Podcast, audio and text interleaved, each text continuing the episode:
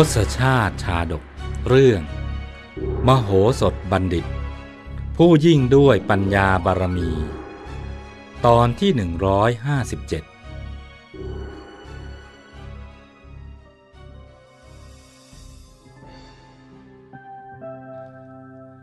จากตอนที่แล้ว สุวโปดกจึงเล่าต่อไปว่า พวกกินนอนน่ะจึงได้ขอร้องให้นางกินนรีชื่อว่า รัตนาวดี ซึ่งยังไม่มีสามีนะให้ไปช่วยอ้อนวอนขอความเห็นใจจากพระฤาษี ฝ่ายพระฤาษีเมื่อได้เห็นกินนรีรัตนาวดีเท่านั้น ก็ตกหลุมรักนางในทันที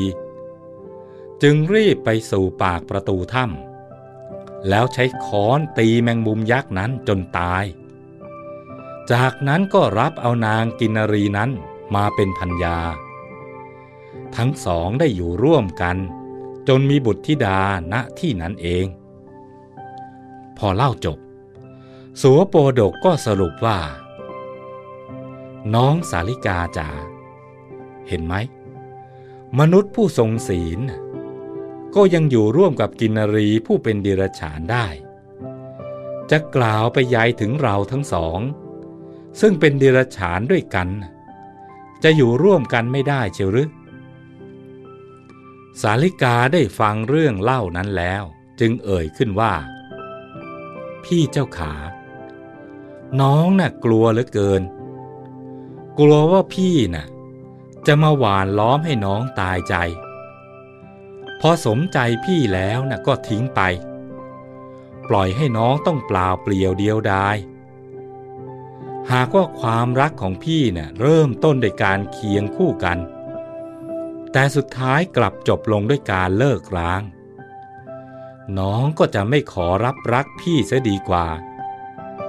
จะได้ไม่ทุกข์ใจในภายหลังนะจริงไหมจ๊ะ สุวโปดก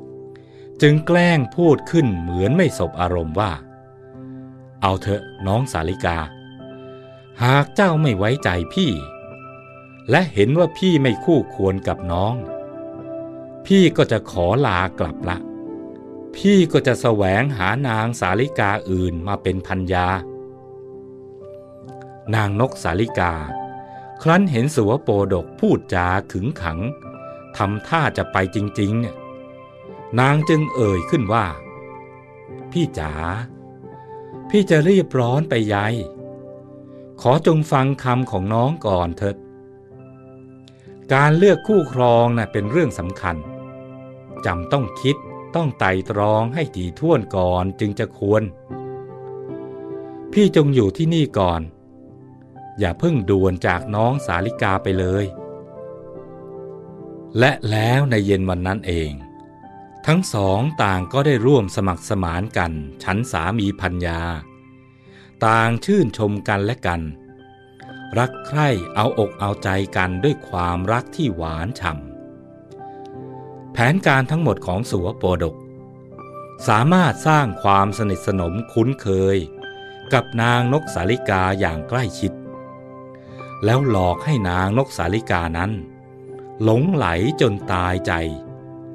ได้สำเร็จลุล่วงเป็นอย่างดี สัวโปดกเห็นว่า นางนกสาลิกา ไว้เนื้อเชื่อใจตนแล้ว จึงได้ดำเนินแผนการขั้นต่อไป น้องสาลิกายอดรัก สัวโปดกเรียกนางด้วยคำหวาน มีอะไรหรือจ้าพี่ สาลิกาตอบรับเสียงหวานเช่นกัน พี่มีอะไรจะถามน้องสักหน่อยหนึ่งสุวโปดก เริ่มล่อหลอกด้วยคำถาม ถามเถอะ น้องสาลิกาอยากฟัง สาลิกาตอบด้วยความอยากรู้ และก็อยากจะเอาอกเอาใจสุวโปดกเป็นอย่างยิ่ง สุวโปดกแซงทำเป็นนิ่งเงียบอยู่ครู่หนึ่ง ครั้นแล้วจึงเอ่ยขึ้นว่า อืม ช่างเถอะ วันนี้นะ่ะ พี่ยังไม่ถามดีกว่า เพราะเป็นวันมงคลของเรา เอาไว้ถามวันหน้าก็แล้วกัน การที่สุวโปดกไม่ได้ถามนางอย่างเปิดเผยแต่แรก แต่ค่อยๆแย้มพรายออกทีละน้อยทีละน้อย ก็เพราะต้องการจะยั่วอารมณ์ให้นาง เกิดความอยากรู้อยากเห็น นางนกสาลิกาได้ฟังดังนั้น ก็ตกหลุมพรางของสุวโปดกทันที นางอึดอัดใจใคร่อยากจะฟังคำถามของสุวโปดก จึงกล่าวว่า พี่จ๋าถ้าเรื่องที่พี่ถามน่ะเป็นเรื่องมงคล ก็จงถามมาโดยเร็วเถอะ แต่ถ้าไม่เป็นมงคลเนี่ยพี่ก็อย่าเพิ่งถามเลย สุวโปดกจึงตอบนางอย่างซื่อๆว่า ยอดรักของพี่ เรื่องนี้นะ่ะต้องเป็นเรื่องมงคลแน่นอน และถ้าน้องต้องการจะฟังเนี่ย พี่ก็จะพูดเดี๋ยวนี้ละ่ะ สุวโปดกกล่าวนำเช่นนี้ เหมือนจะบอกนางว่า สิ่งที่ตนพูดนี้นะ่ะเป็นความประสงค์ของนางสาลิกา ที่ต้องการให้ตนเล่าให้นางฟังเอง น้องสาลิกาจ๋าพี่น่ะได้ยินชาวเมืองเขาลือกระชอนกันไปทั่วทั้งเมืองว่า พระนางปัญจาลจันที ราชธิดาของพระเจ้าจุลนีน่ะทรงมีพระสิริโฉมงดงามนักหนา พระเจ้าจุลนีจะทรงพระราชทานพระราชธิดาองค์นี้น่ะ ให้แก่พระเจ้าวิเทหราช แห่งมิถิลานคร และบัดนี้ก็เตรียมการกำหนดวันอภิเษกกันอยู่แล้วเนี่ย พี่น่ะสงสัยเหลือเกินว่า ข่าวนี้น่ะจะเป็นความจริงหรือ เพราะพระเจ้าจุลนีน่ะทรงเคยยกทัพไปตีมิถิลานครมาแล้วครั้งหนึ่ง แต่จู่ๆน่ะพระองค์กลับทรงเปลี่ยนพระไทย ยกพระราชธิดาให้ศัตรูซะง่ายๆ ฟังดูก็ชวนสงสัยอยู่ สาลิกาฟังคำของสุวโปดกแล้วก็ไม่สบายใจ รีบห้ามผู้เป็นสามีทันทีว่า เรื่องอัปมงคลเช่นนี้ทำไมพี่จึงมากล่าวในวันมงคลของเราล่ะ พี่สัญญากับน้องแล้วไม่ใช่หรือว่า จะกล่าวเฉพาะเรื่องที่เป็นมงคลเท่านั้น สัวโปดกจึงท้วงกลับว่า อย่างไรกันที่รัก พี่พูดถึงเรื่องมงคลเนี่ย แต่ทำไมน้องสาลิกาถึงว่าเป็นเรื่องอัปมงคลไปซะละ่ะ สาลิการีบแก้ว่า พี่จ๋าเรื่องนี้น่ะตามข่าวก็ดูเป็นมงคลอยู่หรอก แต่ภายหลังจะกลายเป็นอัปมงคลไป ความเป็นไประหว่างศัตรูคู่แค้นน่ะไม่ควรจะเรียกว่าเป็นข่าวมงคลหรอก สัวโปดกยิ่งฟังก็ยิ่งข้องใจหนักขึ้น จึงได้ขอร้องให้นางเล่าให้กระจ่าง ที่ว่ามงคลจะกลายเป็นอัปมงคลน่ะ มันเป็นอย่างไร พี่ฟังแล้วก็ยังไม่เข้าใจเลย นางนกสาลิกา แม้นจะรู้ว่า เว้นแต่พระเจ้าจุลนีและพราหมณ์เกวัตแล้ว ไม่มีใครรู้เรื่องนี้ดีเท่าตนอย่างแน่นอน แต่ถึงอย่างนั้น นางก็ยังไม่กล้าพูดอะไรมากไปกว่านี้ เพราะสำนึกว่าตนน่ะเป็นข้าหลวงที่พระเจ้าจุลนี ทรงเมตตาชุบเลี้ยงมา นางจึงจำใจต้องปฏิเสธคำร้องขอของผู้เป็นสามี พี่จ๋าน้องบอกไม่ได้หรอก บอกไม่ได้จริง ๆ สัวโปดกจึงแกล้งตัดพ้อนางว่าโทษเอ้ย เนี่ยน้องไม่ไว้ใจพี่เลยหรือ มันเป็นความลับสำคัญเชียวหรือ ยายน้องจึงบอกพี่ไม่ได้นะน้องปิดบังเรื่องเพียงเท่านี้ช่างน่าแคลงใจนัก